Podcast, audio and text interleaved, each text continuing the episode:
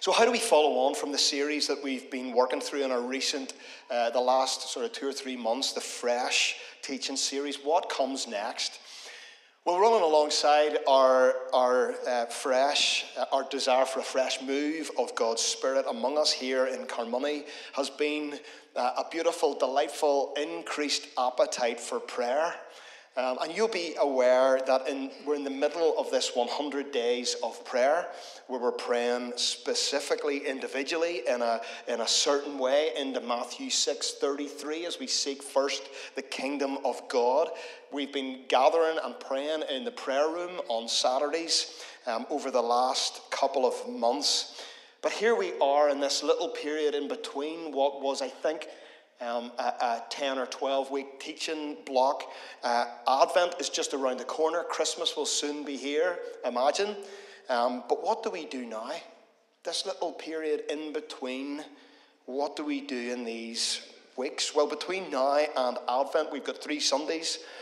And during my time off in, in Donegal last week, which was wonderful for uh, mind, body, and soul, um, last week God prompted me um, in my own devotional quiet time that um, during these next three weeks, um, we need to look at the opening lines of the Lord's Prayer. And so we're simply going to call these next three weeks Our Father. As we look at the words, Our Father who is in heaven, hallowed be your name. Your kingdom come, your will be done on earth as it is in heaven. The Lord's Prayer is familiar to many people. Even uh, I discovered this week that during the First World War, these little pendants were, were created. Um, hopefully, you can see that on the screen. Um, soldiers going into battle wore. Uh, some of them wore this little pendant uh, around their neck or maybe held it in their pocket. And on that little pendant um, were the words of the Lord's Prayer. And, and I was reading how when, when some of those uh, young troops got ready to go over the top of the trenches, um, they would have prayed these words Our Father who is in heaven, hallowed be your name. And, and they drew strength from the words um, of the Lord's Prayer, the words that the Lord Jesus taught us in, in relation to how we should pray. Some uh, well known Christians down through the ages have made some big statements about the Lord's Prayer. The famous uh, reformer Martin Luther, Luther said this. He said, To this day, I am still nursing myself on the Lord's Prayer like a child and I'm still eating and drinking of it like an old man without getting bored of it. Justin Welby, the Archbishop of Canterbury, says this about the Lord's Prayer. He says it's simple enough to be memorized by small children and yet profound enough to sustain a whole lifetime of prayer. Isn't that good? Timothy Jones, another pastor, writes this. He says, To cultivate a deeper prayer life, all you have to do is say the Lord's Prayer, but take an hour to do it. There's a challenge for you this week. Say the Lord's Prayer, but take a full hour to do it. Albert Mohler um, has a book that he's written on the Lord's Prayer, and it's called The Prayer That Turns the World Upside Down The Lord's Prayer as a Manifesto for Revolution. I like that. The Lord's Prayer as a manifesto for revolution, for a revolutionized life and a revolutionized society. Pete Greig, the founder of the 24 7, prayer movement talks about the Lord's Prayer as being both a, a model and a, a map for us. He says that as a model, it teaches us what we should pray. And then as a map, the Lord's Prayer teaches us how we should go about praying. And he says that when it comes to our prayer life, we should keep it simple, keep it real, and keep it up. Keep it simple, keep it real, and keep it up. Keep going with it. Don't overcomplicate it. And so this morning, here we are, we're thinking about these words Our Father who is in heaven, hallowed be your name. In essence, this is a call to adoration, it's a call upon us um, to have a, a, heart that is stirred towards adoration, towards the Father, but to have a heart that is moved towards worshiping God and seeking His face. There are two vital understandings. One is that we understand the fatherhood of God. The fatherhood of God. And the second thing is that we would have a reverence for his name, the hallowedness, the holiness of his name. And we could put it this way the fatherhood of God and a, a reverence for God will result in adoration, a heart that worships him and is drawn towards him in adoration and thanksgiving and worship of who he is. So this morning, we're only going to think about the fatherhood of God. Next week, we're going to consider um, this call to reverence, to hallow his name. And then at the end of the month, we'll consider the call to adoration. The disciples asked Jesus in the passage that Len read for us this life changing question Lord, teach us to pray. Can you picture them asking Jesus that question? Lord? We see these Pharisees, we see these religious leaders, we see people all around us praying. But Lord Jesus, teach us how we should pray. Teach us to pray. And Jesus responded to that life changing question with a life changing answer. He said, This, this then is how you should pray Our Father in heaven, hallowed be your name. You see, worship is what God has ultimately designed for us to do as people here on earth. We are made, created to worship Him. And in these opening words of the Lord's Prayer, the Lord Jesus intends that we would have a view of God that shapes everything about not only our prayer lives, but everything about who we are as the people of God. And so Jesus teaches us that our hearts and minds, when we begin to engage with God, begin to engage with one who is our Father. Our Father. The way that we view God affects everything. The view that you have in your mind and your heart of who God is affects everything, not least your prayer life. It would have been in Jesus' day kind of surprising for the disciples to be invited by Jesus, by, by the Lord, the Son of God, to address God, um, the creator of the whole universe, in such familiar terms. It would have been surprising for them because that just was not done the kind of reverence with which Yahweh was held would not have invited such familiar terms, Father. And yet Jesus teaches them that they ought to address God in familial family terms. Tyler Staton, in a book um, that I'm reading, says this. He says, Jesus prayed to the revered God of power and judgment with the familiarity of the term Father. And he says that this was an attractive scandal in Jesus' day. Isn't that good? This was an attractive scandal. He says it was scandalous for all the obvious reasons because people would have said, How dare you? How dare you refer to God in that way? Do you not know who you're talking to? Do you not know the one that you're talking to? But of course, that was the religious elite who took that view and who held that opinion. But Jesus was inviting his disciples when they asked that question.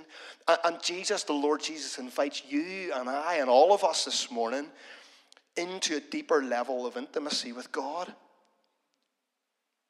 He invites us to pray to Abba, Father God.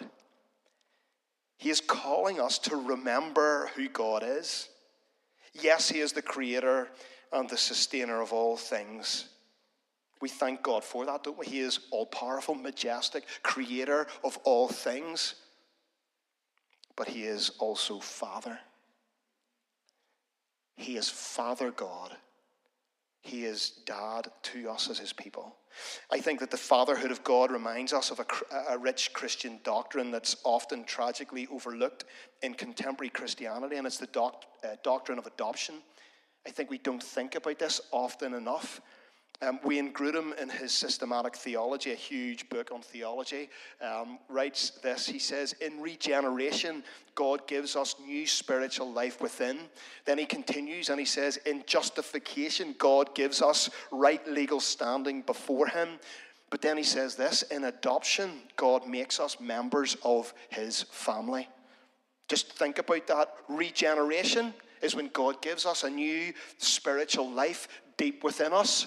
Justification, we're made right before God. We thank God for that, only possible because of the blood of Jesus. But he continues and he says, Adoption, what about that? What about adoption? What does that mean? Well, he says it makes us members of God's family.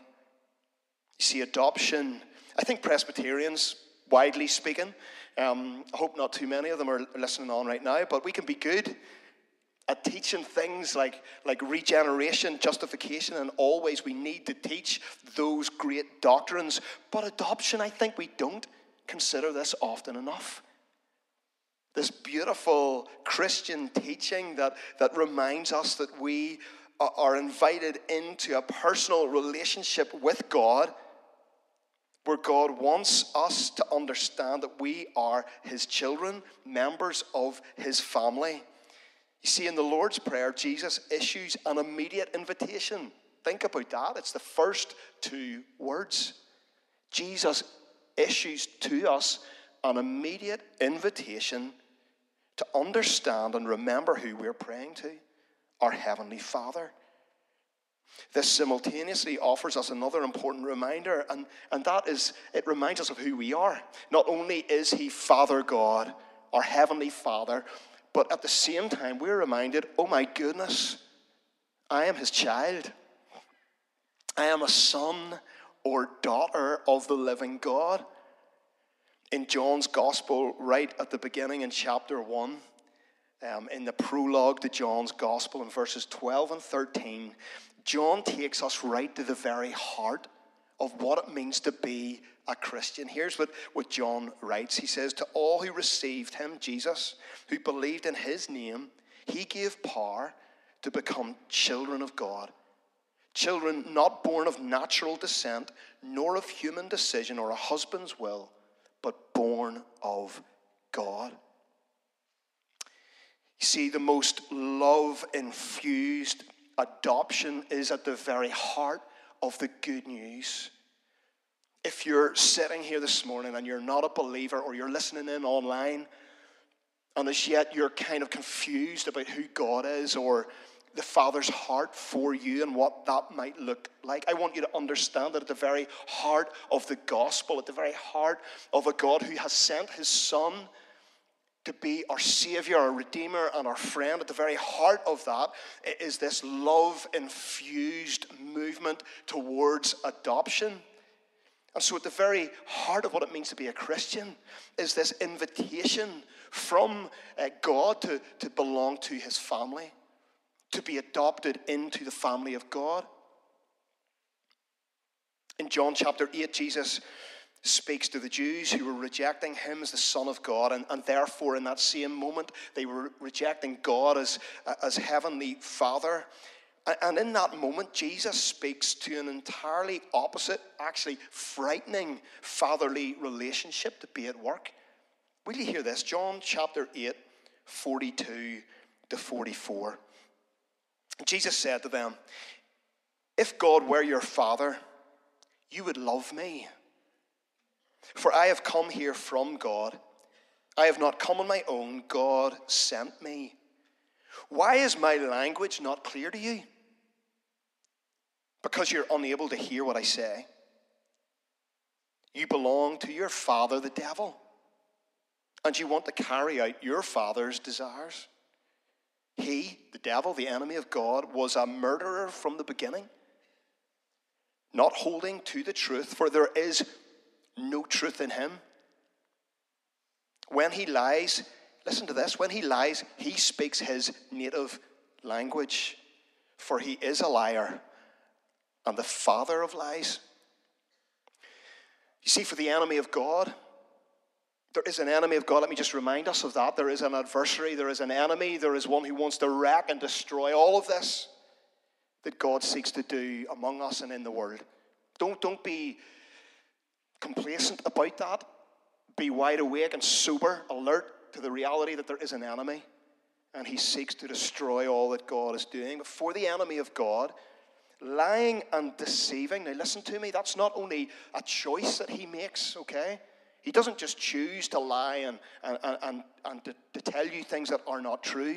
He doesn't just make a choice to do that. It's fundamentally who he is. He is a deceiver. It's his nature, it's his being. He can't be anything else. You see, lies and deception are actually his native language. It's the only language that he speaks. And this is really important because as we consider these words, our Father, there is a fatherhood battle that goes on in your heart and mine, in the heart of everyone who walks the face of this planet. See, the enemy of God is the father of lies, and he always positions himself in direct opposition to the one that we call Abba. And that has really significant implications for you and me. I, I, often find myself saying to people, you know, check the voice that you're hearing. Check the voice. Because God will not ever, ever speak lies over your life. You know, when you hear things like, I'm not good enough, or couldn't do that, or, or whenever you hear that voice of shame that wants to just pull up stuff, remind you of how, how pathetic you are or how despicable you are. That is only the voice of the enemy of God.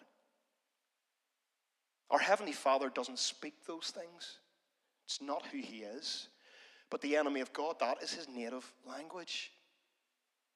And, and so I think it's really important that as we consider this fatherhood of God, that you need to check the voice that you hear. Check it when you hear those messages that come into your mind and into your heart, take a moment and think, is this, is this my Father speaking?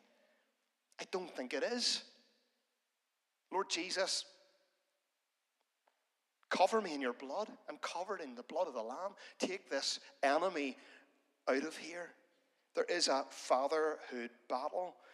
In Romans 8, 14 to 16, the Apostle Paul speaks of the fatherhood of God in really powerful terms. Listen to this, verse 14 to 16. Paul writes, For those who are led by the Spirit of God are the children of God. The Spirit you receive does not make you slaves, so that you live in fear again. Rather, the Spirit that you receive brought about, there it is, your adoption to sonship or daughtership. And by him we cry, Abba, Father.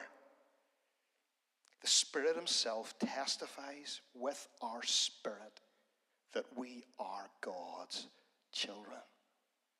The Spirit Himself testifies with our spirit that we are God's children. Just pause and in your heart, just let your spirit check in with God. Be reminded that you are, if you are in Christ, you belong to Him. You are a child of God. The enemy has no power over you. You belong to Him. God has given you His Holy Spirit. He seals us, seals us as belonging to the Father. I think the other side of that is if you're sitting here and you're thinking, you know what, in my spirit, I cannot call God my Father. We would encourage you this morning to come and spend a few moments afterwards if you feel like God is speaking to you um, and that you would pray with someone um, in a few moments afterwards to discover, uh, perhaps the first time in your life, what it means to know God as Father, Heavenly Father. See, because of God's fatherhood in our lives, that has massive implications for who we are. Jesus wants us to know right up front and center of who we belong to when we bow our heads and our hearts in prayer. He wants you to be reminded that God is your Father. That's where it begins. You're my heavenly Father, Lord. Because of God's fatherhood and because of his adopting of us into his family, there are inherent implications for our relationships to one another within the church.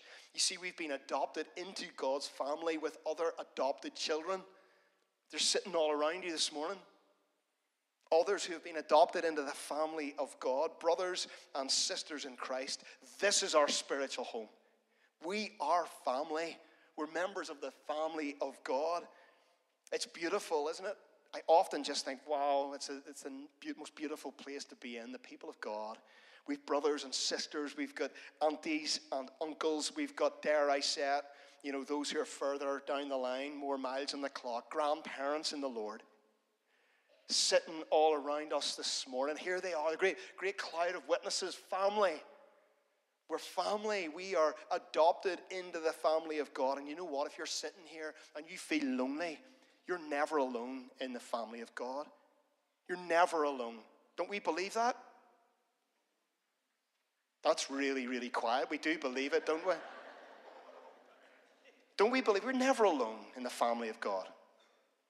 Yes, we do. We, we totally believe that. Never alone. And if you're sitting here and you feel lonely, we want you to connect with us. We want you to check in with your brothers and sisters, your aunties and uncles, whoever it might be. We love you as family. Like any earthly family, let's be honest, there may be the brother or sister who constantly winds us up. There may be the aunt who just embarrasses us all the time. Or the cousin who always wants to tell you how things should be done within the family. Perhaps there is that family member who always thinks they're right about things or the way that they go about things annoys you and winds you up. But as family, we love each other over and above all of that. We love each other. And by our love and unity, you know what? The Bible tells us that the world will see. The world will see the God that we worship, the God that we love, the God who has invited us into this beautiful, diverse, mixed up family. This patchwork quilt where God's presence dwells. The father of lies, the enemy of God, he wants to do the opposite. He wants to sow seeds of division and disunity among us and in you, in your heart, among your family and among your friends. That is what he wants to do. I do sense more than ever that he wants to do that with those closest to you. Cause division, disunity, to split things up. But our Heavenly Father, he only pours out deep family love upon us, and His desire is always to pull us together in sweet unity. See, God is many things. God is everything. He's our creator, He's Lord, He's our master, He's our judge and defender, He's our great teacher and provider, He's sovereign, He's powerful in every way. But be reminded today, church family, that He is Father. Be reminded that He's Father. He is our Heavenly Father. Everything that's inherent within the perfect fatherly relationship is ours through adoption into the family of God. The fact that God relates to us as Father shows us very clearly that He loves us. He understands us, tells us that He takes great care of our needs. He wants to be our provider tells us that God gives us many good gifts. Matthew 7 11. How much more will your Father in heaven give good things to those who ask him? He wouldn't be a good father if he didn't do that. We're told that he gives us the gift of his Holy Spirit. And it's the sons and daughters of God who are led by the Spirit of God, Paul says in Romans 8. See, this fatherly gift of the Holy Spirit guarantees our inheritance in heaven with our Father, where we will one day be with Him forever. We're told that we're no longer slaves, but we're sons and daughters. Sons and daughters of God. And furthermore, we're heirs and fellow heirs with Christ. This is the privilege of adoption. And then we carry this family responsibility. We're called to be imitators of God as dearly beloved children, imitators of God, as His children. We're called to be holy because God is holy, to be like our Father.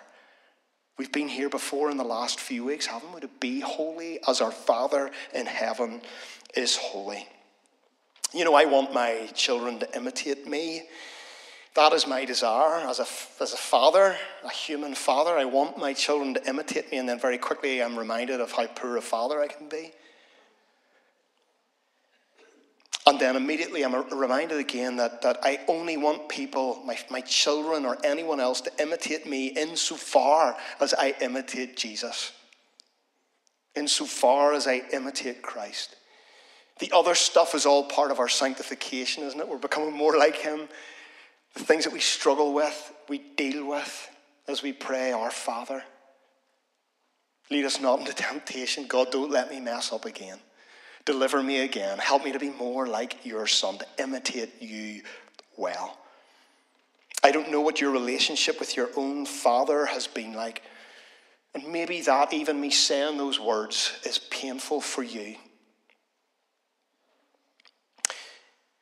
But even if you've had the very, very, very best Father, human Father, I want you to know that God is 10,000 times 10,000 times better than even the very best earthly father. He is infinitely better. He is perfect in his fatherhood over us. As we close this morning, um, let me just, I'm glad she's not here and she'll not watch this back. Our Molly loves to draw. She loves to draw. Um, our boys don't, they don't draw. Molly loves to draw, and she often, over the last few years, has appeared in my study um, when I'm sitting at the desk, and, and she produces her pictures, her masterpieces. And that, that's from a couple of years ago. Things have progressed since then. Mr. Davies, Mr. Davies will be pleased to hear that. Things have progressed since then. But she often comes and presents her pictures, and she just wants to say to me, Daddy, can you see it? Can you see it? Look at look what I've done, Daddy. Look. Can you see us in our house? Can you see our family? Can you see the beautiful birds all around? Can you see it, Daddy? Can you see what I have drawn? Uh, and oftentimes, all I see, to be honest, is a bunch of squiggles and scribbles on a page, and it doesn't make a whole lot of sense. But the fact that my daughter is trying to communicate with me in love makes the scribbles and the squiggles on a page so much more valuable. And then you do discover little things like this. Just says love. And you think, wow, just love from the heart of a child surrounded by squiggles. Surrounded by squiggles. Might not look like a lot, but to her father it means everything. Isn't this so like our prayer lives? Sometimes all we bring to our Heavenly Father is a load of scribbled thoughts. Squiggles in our minds that pour out of us. Squiggles of worry, scribbles of despair and heartache, the torn pages of frustration, brokenness, comes tumbling out as a load of squiggles to the one that we call Father. Pete Greig writes this. He says, Our Father in heaven doesn't get distracted by our scribbled words and squiggled thoughts. He isn't impressed by the dictionaries and lectionaries that we hurl at the sky. Instead, listen to this, He explores our hearts with infinite affection to discern the kind of day that we've had, the way that we're feeling, and the weird little obsessions buzzing around our heads like blue bottles in a jar. And then he quotes St. Augustine, who said this God's ear hears the heart's voice. God's ear hears the heart's voice. What is your heart crying out to your Heavenly Father this morning. It might feel like a squiggle or a scribble, but God's ears hear the heart's voice. God's ears hear your voice. Your Father is listening. Let me invite the worship team. We're going to pray, and then we're going to worship God together in song. Let me invite you to stand. Let's stand together as we respond to our Father in, in worship. Let's just pause.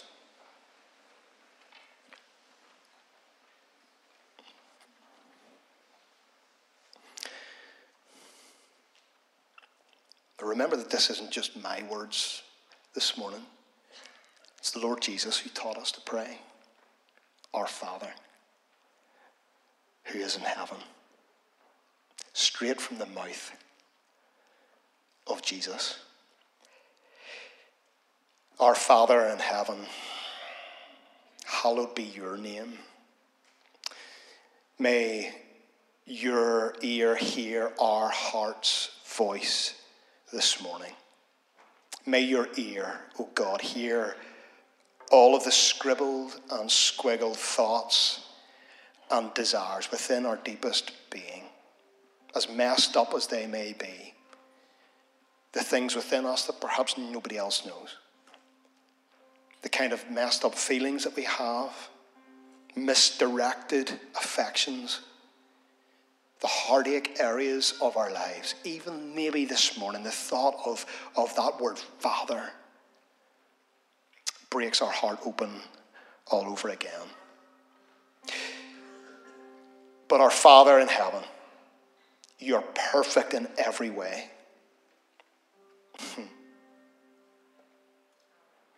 And as we believe for a great move of your Spirit in these days, we lean in to listen for the still, clear, reassuring, steady, perfect voice of our Heavenly Father.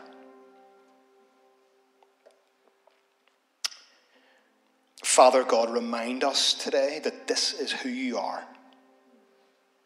Simultaneously, remind us of who we are as your adopted, dearly beloved sons and daughters.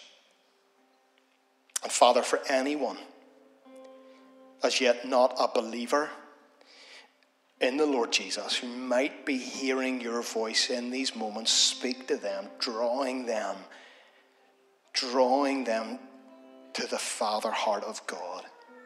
We pray that by your Spirit, they would have the courage, the conviction to, to do something about that before they go home this morning, to sit with someone and, and to begin not only to trust in Jesus as Savior and Redeemer and Lord for the first time, but then to receive your Spirit and to call you Abba Father. Only you can do that work. And Lord, we believe for it and we proclaim it because we know how good it is to belong to you, how good it is to be a Christian, how wonderful it is to be those who belong to you, how good it is to be able to worship you in spirit and in truth, knowing that our lives are held in your hands. Lord, that you have redeemed us and rescued us given us life in all of its fullness here on earth and life eternal in the age to come. So now, Spirit of God, lead us as we worship as a response to all that you're speaking to us now. We pray in Jesus' name. Amen.